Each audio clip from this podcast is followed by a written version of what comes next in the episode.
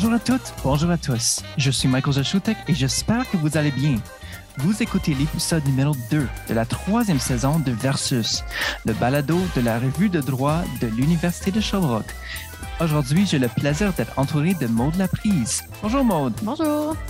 Aujourd'hui, nous recevons professeur Patrick Mignot et professeur Arthur Oulaï, co-directeur du nouveau programme à la Faculté de droit de l'Université de Sherbrooke intitulé Droit des affaires et risques de l'entreprise.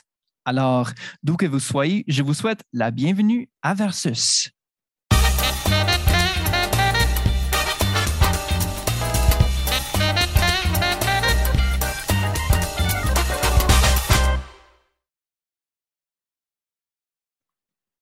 De retour à Versus. Imaginez ceci pour un moment. Vous êtes entrepreneur. C'est l'heure du midi. Euh, vous mangez votre soupe tranquillement. C'est une belle journée. Vous recevez une notification sur votre cell. 100 nouveaux courriels. Tous vos investisseurs veulent partir. Il y a un scandale qui vient d'éclater. Votre entreprise est en crise. Qu'est-ce que vous faites? Ou même mieux, qu'est-ce qu'on aurait dû faire pour éviter ce problème? Ça s'appelle la gestion des risques. Et malheureusement, pas tout le monde le fait adéquatement. Heureusement, un nouveau programme se lance à la faculté de droit qui s'appelle Droit des affaires et risques de l'entreprise.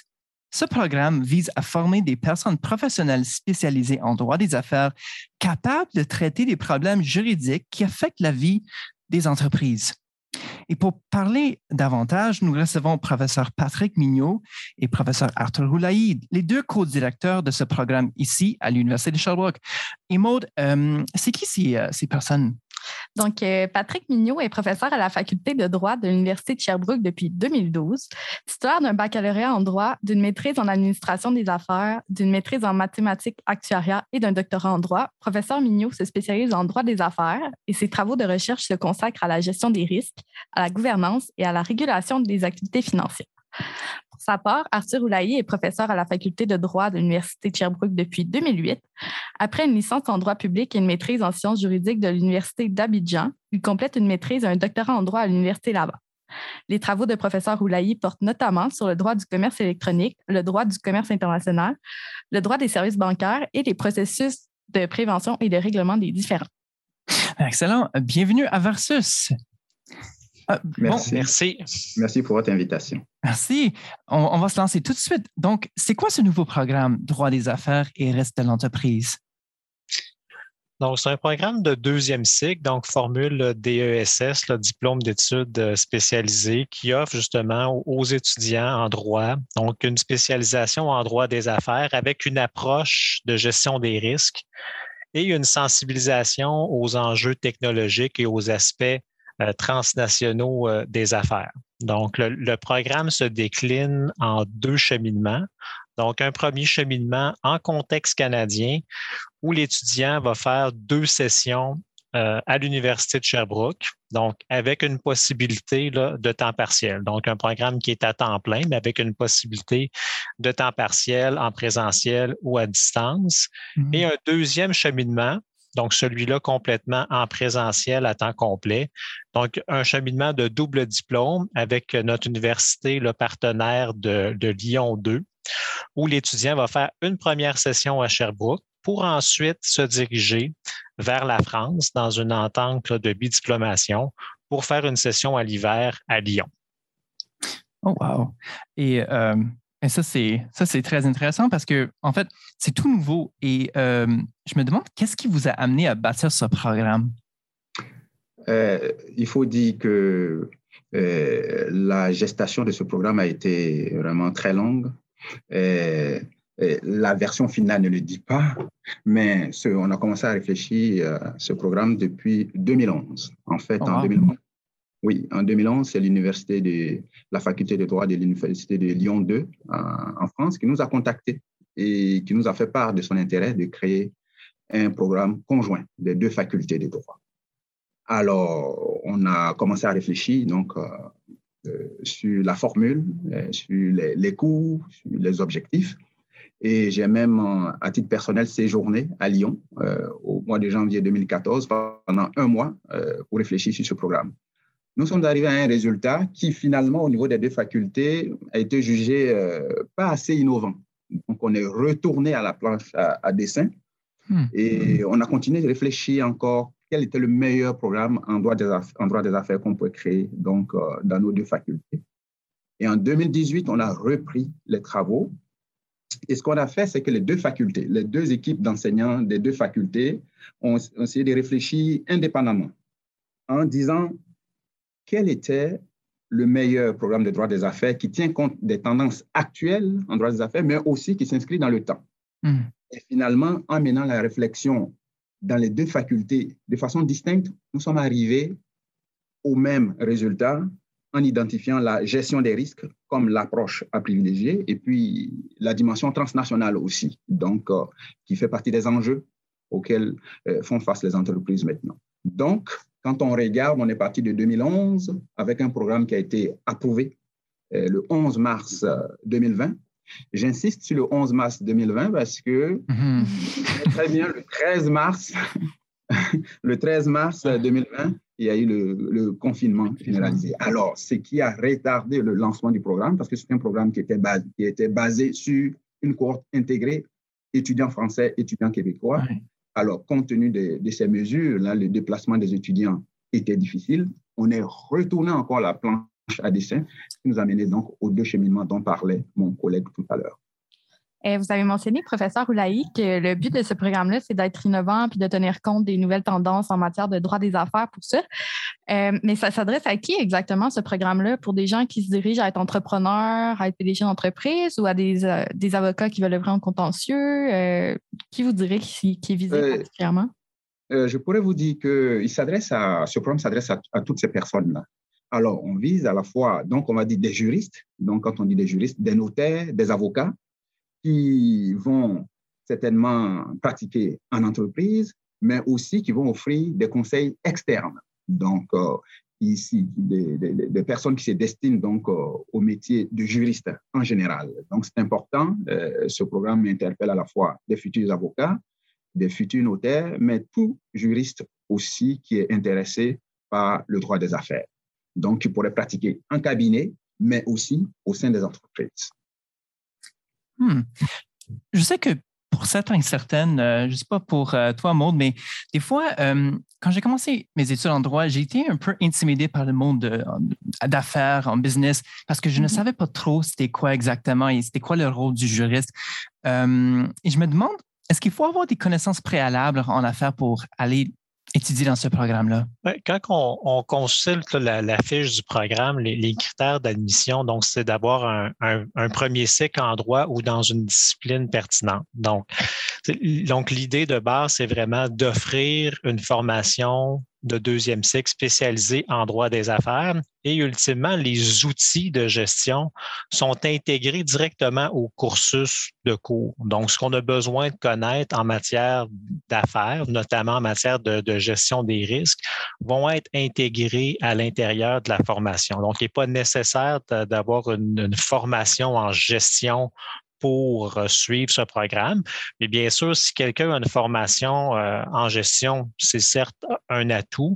Et d'ailleurs, on, invite aussi euh, les, étudiants en gestion à s'intéresser à, à ce programme-là pour continuer sur cette lancée-là, pour des gens justement comme Michael et moi qui ne connaîtraient pas vraiment le domaine du droit des affaires, en quoi ça se, en quoi ça se différencie, le programme que vous lancez, des programmes déjà existants, par exemple en droit MBA, où on combine un baccalauréat en droit avec une maîtrise en administration des affaires?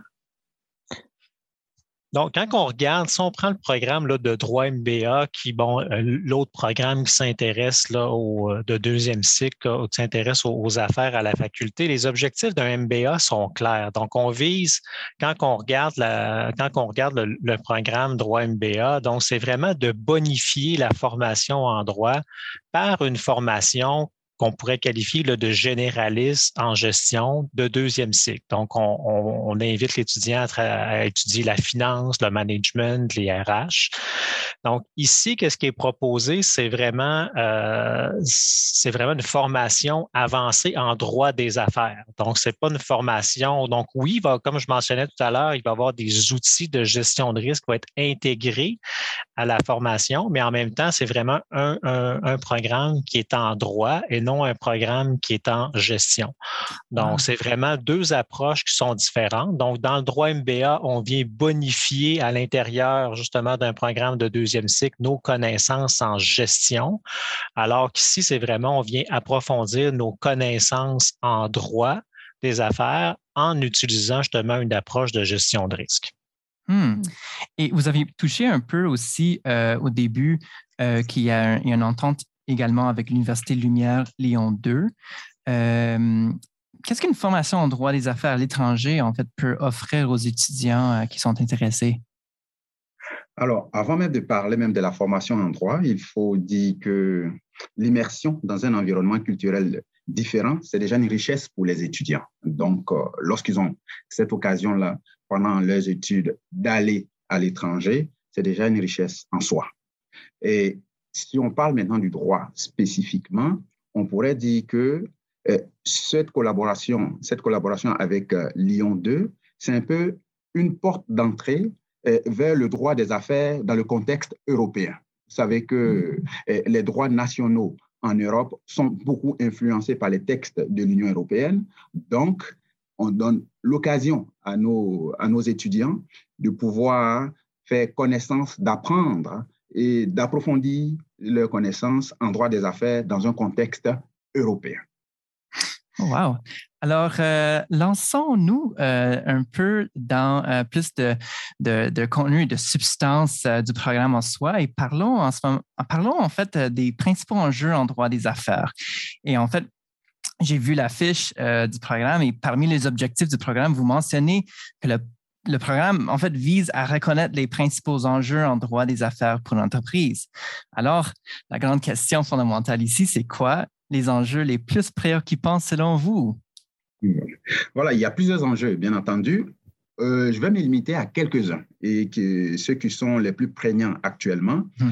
Euh, on va parler de, la question des, données personnelles ou des renseignements personnels avec le développement du numérique, avec, euh, si vous voulez, l'intelligence artificielle, et, tout ce qui entoure l'extraction et l'exploitation des données personnelles, ça touche des enjeux très importants qui viennent interpeller les, juristes, donc de ce point de vue-là. Ensuite, il y a toujours lié euh, au numérique la question de la cybersécurité. Euh, il ne se passe pas de jour sans que dans les nouvelles, on entend parler des défis liés à la cybersécurité euh, qui interpellent les entreprises.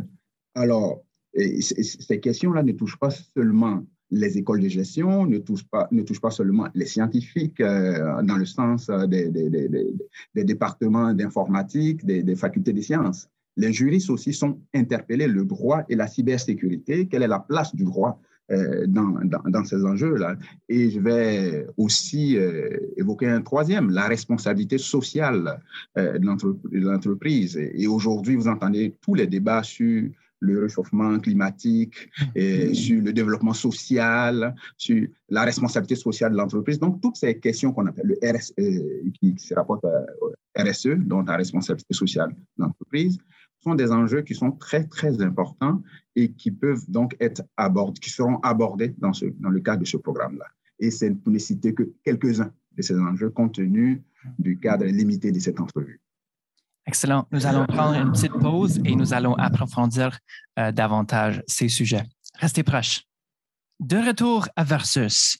Je m'appelle Michael Jashutek, je suis avec Maud Laprise et nous sommes avec professeur Patrick Mignot et professeur Arthur Oulaï. On discute du nouveau programme en droit à l'Université de Sherbrooke, droit des affaires et risques de l'entreprise. Nous allons parler un peu le général, c'est quoi le programme, et nous venons de, discuter plus en profondeur les principaux enjeux en droit des affaires. Euh, le programme traite notamment de, vous avez mentionné quelques-uns et commençons par la gestion des risques comme euh, enjeu en droit des affaires. Selon vous, quelle importance accordons-nous à la gestion des risques d'une entreprise? Pendant un certain temps, donc quand on a commencé à parler de gestion des risques, c'était surtout au niveau des grandes institutions financières, notamment en raison de, l'influence des accords de Bâle. Donc, des accords de Bâle, donc premier accord de Bâle, milieu des années 80. Donc, on traitait essentiellement de risques de marché, risques de crédit. Et ensuite est arrivé les accords de, de Bâle 2. Et là, on, s'est mis à parler aussi de risques opérationnels. Donc, risque opérationnel qui implique notamment la, question des technologies, mais aussi le risque juridique. Et dès le moment qu'on s'est mis à traiter de risque opérationnel, donc la gestion des risques qui était principalement de l'intérêt des grandes institutions financières, est venu intéresser toutes les entreprises parce qu'en fait, toutes les entreprises avaient à gérer un risque opérationnel. Oui, c'est sûr qu'au niveau du risque financier, il y en avait aussi dans les entreprises, mais en même temps, euh, donc ça a pris vraiment un nouveau souffle dans les années 2000 avec le développement du risque opérationnel, de sorte que si au départ, c'était les institutions financières qui faisaient de la gestion des risques, de plus en plus, toutes les entreprises se sont mis à en faire et à intégrer un processus de gestion de risque au processus décisionnel de l'entreprise. Donc, presque toutes aujourd'hui, les, les grandes entreprises ont cette dimension-là dans leur prise de décision. C'est sûr qu'ils ont toujours travaillé dans un contexte incertain, mais en même temps, avec au fil du temps, on s'est aussi intéressé avec euh, à la gestion des risques en raison de l'amélioration des méthodes et aussi des outils qui sont computationnels. Donc, ces méthodes-là nous permettent, donc oui, on, a toujours le futur reste toujours incertain, mais en même temps, on a de plus en plus d'outils, de méthodes pour être capable de s'approprier le futur. Donc, capable de le rationaliser et de l'appréhender avec des outils d'aide à la décision, duquel justement fait partie euh, la question de la gestion des risques. Pour les gens qui nous écoutent euh, présentement, euh, est-ce que vous pourriez nous donner quelques exemples concrets du type de risque en fait auxquels les, entreprises ont affaire? vous avez mentionné entre autres les risques juridiques, par exemple. À quoi ça ressemble concrètement? Ben, en fait, on en a plusieurs. Donc, on peut penser juste actuellement, toute la crise autour de la COVID, on était de façon constante, autant pour les entreprises que même le gouvernement en processus de gestion de risque. Mm-hmm. Donc, pour, pour, la, pour l'entreprise, on a vu que la COVID, ça l'amenait toujours un certain lot d'incertitude. Donc, juste, bon, est-ce qu'on va être ouvert? Est-ce qu'on va être fermé? Même pour les restaurateurs, bon, la distanciation sociale. Donc, essentiellement, on a vu justement l'impact que ça avait sur l'activité de nos commerçants. Puis on peut penser aussi que ça peut avoir encore euh, des impacts pendant les, prochaines années. Là, on nous le dit souvent, on n'est pas encore sorti de la COVID. Donc, euh, vous avez aussi, la, tantôt on parlait de cybersécurité. Donc, notamment tous les enjeux qui touchent la protection des données personnelles. Mm. On peut se rappeler, bon, les, les, euh, scandales de, de, Desjardins, d'Equifax, où est-ce qu'on a eu, eu des fuites de données personnelles. Puis on voit que ça fait partie des préoccupations, ces risques-là. Donc, avec les, euh, on voit qu'au Canada, le projet de loi 64 qui a été adopté euh, récemment, aussi le projet de loi C11 qui vise à réformer les lois sur les données personnelles, puisque justement, l'environnement juridique n'est pas adapté pour être capable de bien contrôler ces risques-là. Puis aussi, on peut penser, bien sûr, il y a le risque juridique là, qui demeure euh, omniprésent, donc risque de conformité. Donc, il y a des secteurs d'activité, notamment le secteur financier, le secteur de la santé, qui sont des, euh, des domaines qui sont hautement, euh, donc avec des encadrements qui sont sophistiqués, qui exigent des, des juristes à l'interne de, de faire plusieurs vérifications pour s'assurer de respecter les règles, le risque de litige et bien sûr les risques sont associés au changement de la norme. Tout à l'heure, donc je, mentionnais bon les nouveaux projets de loi qui visent à encadrer les, données personnelles. Mais ça l'entraîne ça aussi ce changement de la norme là, des nouveaux risques, des risques ici. Il faut toujours penser que, le risque a deux dimensions. Ça peut être oui une menace, c'est souvent ça qu'on a en tête, mais en même temps ça peut ouvrir des opportunités. Donc, mmh. c'est toujours un peu la, double dimension du risque qui, existait du côté, du côté de la Chine. On voit ça même là, dans, dans, les, mmh. dans leur première définition du risque, ils voyaient le côté positif et négatif. Vous avez parlé également de la responsabilité sociale. ça veut dire quoi exactement ça? Ben, pour, les étudiants en droit qui ont, qui ont fait leur cours de droit de l'entreprise 2, on peut penser, on peut partir de People, Comptwise et BCE. Ah oui. Donc, euh, on avait justement la question de la responsabilité élargie euh, du bon, des administrateurs, des dirigeants. Lorsqu'on parlait d'intérêt social, donc avant ces décisions-là, donc essentiellement l'intérêt social, c'était l'intérêt des actionnaires. Donc, quand on se posait la question, est-ce que c'est dans l'intérêt de la société? Donc, on considérait d'abord la primauté des intérêts des actionnaires. Avec ces décisions-là, donc, la, Cour suprême est venue changer euh, le principe de l'intérêt de la société pour le traduire comme que le conseil d'administration, que les dirigeants pouvaient prendre en considération l'ensemble des parties prenantes de la société. Donc, les créanciers, les salariés, les retraités, les consommateurs, les fournisseurs, et même plus récemment, lorsqu'on prend la, modification récente de la loi canadienne sur les sociétés par action, on parle aussi de l'environnement et des intérêts à long terme de la société. Mm.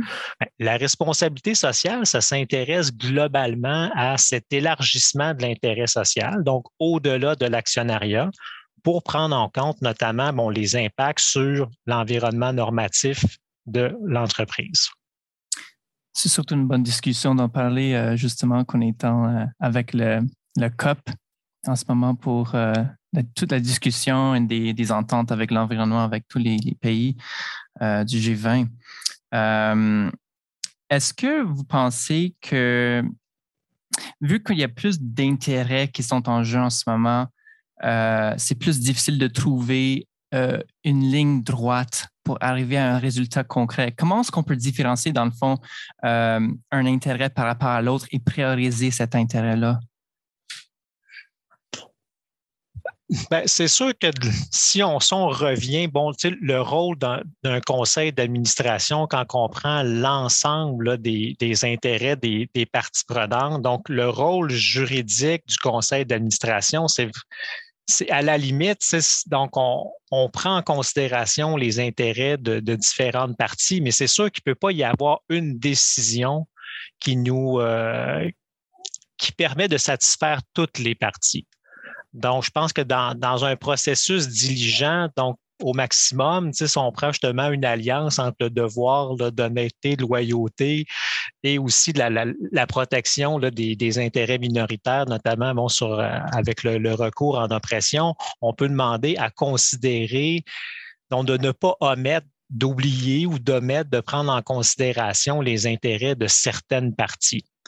Mais en même temps, de savoir ben, comment qu'on fait cette, euh, cette évaluation-là des intérêts pour prendre une décision, ben, ça relève toujours du, euh, de la discrétion du conseil d'administration. Mm-hmm. Donc, euh, à ce niveau-là, euh, les, les outils qu'on a à notre disposition, ça, ça peut être, ça pourrait faire l'objet d'une thèse de doctorat, mais comment qu'on peut venir sous-peser les différents intérêts en présence pour être capable de prendre des décisions optimales. Parce que c'est sûr que la question de la responsabilité sociale de l'entreprise, euh, pour nous, dès le départ, c'était fondamental dans nos. Euh, on se disait, on ne peut pas ne pas parler de responsabilité sociale de l'entreprise dans un programme novateur en droit des affaires. Parce que même maintenant, quand on parle d'efficience économique, efficience financière, euh, on ne peut pas en parler sans, euh, sans aborder la question des facteurs ESG, donc des facteurs qui sont sociaux en environnement ou en gouvernance. D'ailleurs, plusieurs études soutiennent justement l'impact financier des composantes ESG sur la performance financière des, entreprises. Hmm. Euh, c'est pour ça qu'il n'est pas étonnant qu'on, lorsqu'on voit, par exemple, des institutions comme la Caisse de dépôt de placement du Québec, qui récemment ont, intégré de, façon euh, formelle, puis ils le font depuis quand même un certain temps, mais ils ont quand même passé, euh, donc ils le font d'une façon plus, euh, plus importante, donc d'intégrer les facteurs ESG dans leur politique de placement. Donc, ils le font pas seulement pour des motivations éthiques, ils le font aussi tout simplement parce que ces facteurs-là ont un impact économique sur, sur la vision de la société à long terme.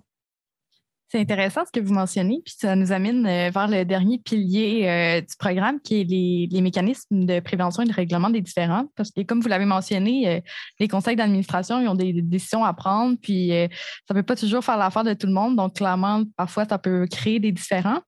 Puis, dans votre programme, vous avez voulu mettre l'accent sur les mécanismes de prévention et de règlement de ces différends-là. c'est quoi les principaux mécanismes qui fonctionnent en droit des affaires? Puis, c'est c'est quoi le taux de succès, si on peut dire? Est-ce que ça fonctionne pour vrai d'utiliser ces, techniques-là plutôt que d'avoir recours aux tribunaux? Euh, oui, euh, les, trois principaux, hein, on les retrouve dans le Code de procédure civile. On parle de la négociation, de la médiation, de l'arbitrage. Ce sont les principaux, mais il y en a plusieurs. Il y en a plusieurs, et d'ailleurs, le Code de procédure civile dit notamment quand il cite euh, ces trois-là. Donc, il y en a plusieurs. Et dans le cas de ce programme, justement, c'est de détailler ces trois principaux-là davantage mais, ensuite, mais surtout aussi de découvrir d'autres modes de règlement des différents pour, pour les approfondir. Alors, oui, bien entendu, euh, quand on regarde, on dit dans, PRD, voyez-vous, il y, a, le mot P qui est, très important et qui s'inscrit vraiment dans la philosophie de ce programme, donc la prévention. Et on est ici dans, le, droit des affaires et dans le monde des affaires, donc la préférence pour les, pour les gens d'affaires pour la prévention euh, euh, du différent. Et on pourrait même, on intègre aussi dans le programme cette dimension PRD, on la la, on va la jumeler à, à la rédaction contractuelle. Il y a un cours sur la dimension contractuelle, donc la rédaction, les techniques contractuelles en tant que telles. Euh, lorsque, par exemple, euh, quels sont les mécanismes qu'on va mettre dans le contrat euh, qui permettent aux parties, par exemple, de parvenir à un accord lorsque l'économie du contrat est bouleversée, par exemple, le marché, les, termes du marché ont changé fondamentalement, de sorte que ça bouleverse l'économie du, du, contrat. Donc, comment euh, intégrer des mécanismes qui vont amener les parties donc à, revoir les thèmes du contrat. Et là-dessus, euh, vous, savez probablement la décision, vous connaissez la décision de la Cour suprême, Churchill Falls contre ah. Hydro-Québec 2018, qui porte justement sur cette question de la gestion des risques par la technique contractuelle. Donc, il y a cela. Alors, j'aimerais dire que dans, donc, euh, quand on parle des PRD, on parle des négociations, mais on va au-delà même de, on sort de l'aspect différent, le règlement des différences strictement, pour aller aussi dans la technique contractuelle en général. Donc, on voit ces deux dimensions dans le, programme. Et vous avez dit, vous posez la question sur les chances de succès. Je peux vous dire que ce sont des mécanismes qui sont vraiment euh, privilégiés par les gens d'affaires. D'abord, le droit des affaires n'est pas un droit comparé à, d'autres branches du, droit, c'est un droit qui n'est pas très contentieux. Les gens d'affaires préfèrent ne pas se retrouver au, tribunal. Ça, c'est leur préférence. Alors, s'ils ont un juriste qui leur permet d'éviter ça, de donc euh, intégrer dans la stratégie de gestion des risques de l'entreprise et qui leur permet le maximum de ne pas aller euh, devant les tribunaux, pour eux, c'est déjà un gain qui n'est pas négligeable. Et il faut dire aussi, je pourrais donner quelques exemples de, de, PRD et en particulier la dimension prévention. Dans le, dans le domaine de la construction, par exemple, des grands, les grands ouvrages, par exemple, le, nouveau pont Samuel de Champlain, l'échangeur Turcot, les barrages de la Romaine, euh, Hydro-Québec sur, la côte nord. C'est autant de chantiers qui ont eu recours à des modes de prévention des différents. Donc, euh, c'est un mot de PRD. On, on, va parler de comité de règlement des différents. Alors, dès le début du chantier, on met en place ce qu'on appelle des comités de règlement des différends. Donc, c'est ça a une valeur préventive, une raison très simple. Ces comités de règlement des différends qui existent, même avant même la naissance des différends, mmh. permettent aux parties d'anticiper le différend, donc de l'anticiper. Et lorsque le différend se produit, les parties peuvent le régler avec ce comité, là même sans être obligés d'aller devant le tribunal. Quel est l'avantage pour qu'on a retrouvé ce type de, euh, mécanisme dans les, dans, contrats de construction? Mais on s'était rendu compte qu'auparavant, les, recours devant les tribunaux paralyser les travaux, donc retarder les travaux. Les acteurs donc euh, recourent donc à des mécanismes qui leur permettent de prévenir les différends et qui leur permettent aussi de régler rapidement les différends lorsqu'ils se produisent sans arrêter les travaux sur le chantier de construction. Alors, euh, au cœur de ce, de, ce, diplôme, on va parler donc de ces, de ces, de ces deux éléments-là qui mettent en jeu la négociation, donc la prévention, le PRD, la prévention et règlement des différends, et aussi la rédaction contractuelle pour, pour, pour, gérer ces risques-là qui pourraient survenir. Alors, Alors la, la grande question, en fait, est-ce que le programme est ouvert et quand est-ce qu'on peut s'appliquer? Alors, le programme est ouvert. Vous pouvez maintenant déposer les candidatures, vos candidatures maintenant. Les places sont limitées, donc il faut faire assez vite. Et puis, donc, dès, dès aujourd'hui, vous pouvez déposer votre. Excellent. Peut-être je vous poserai euh, cette question à vous deux. Euh, c'est un programme très innovateur et euh, on vous remercie beaucoup pour votre temps. Et quel futur anticipez-vous pour ce programme spécifiquement?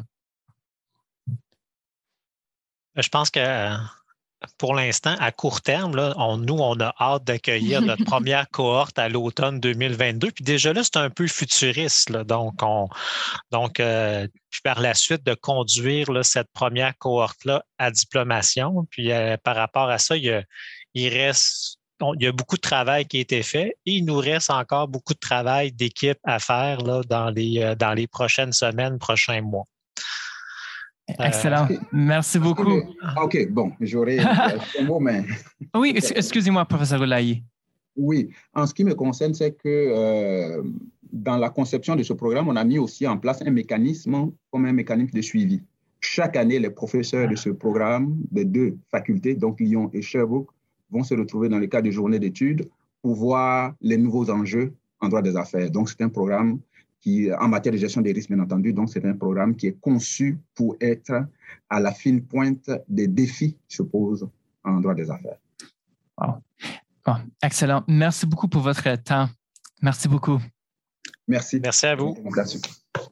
Vous venez d'écouter Versus, épisode numéro 2 de la troisième saison du Balado de la revue de droit de l'Université de Sherbrooke.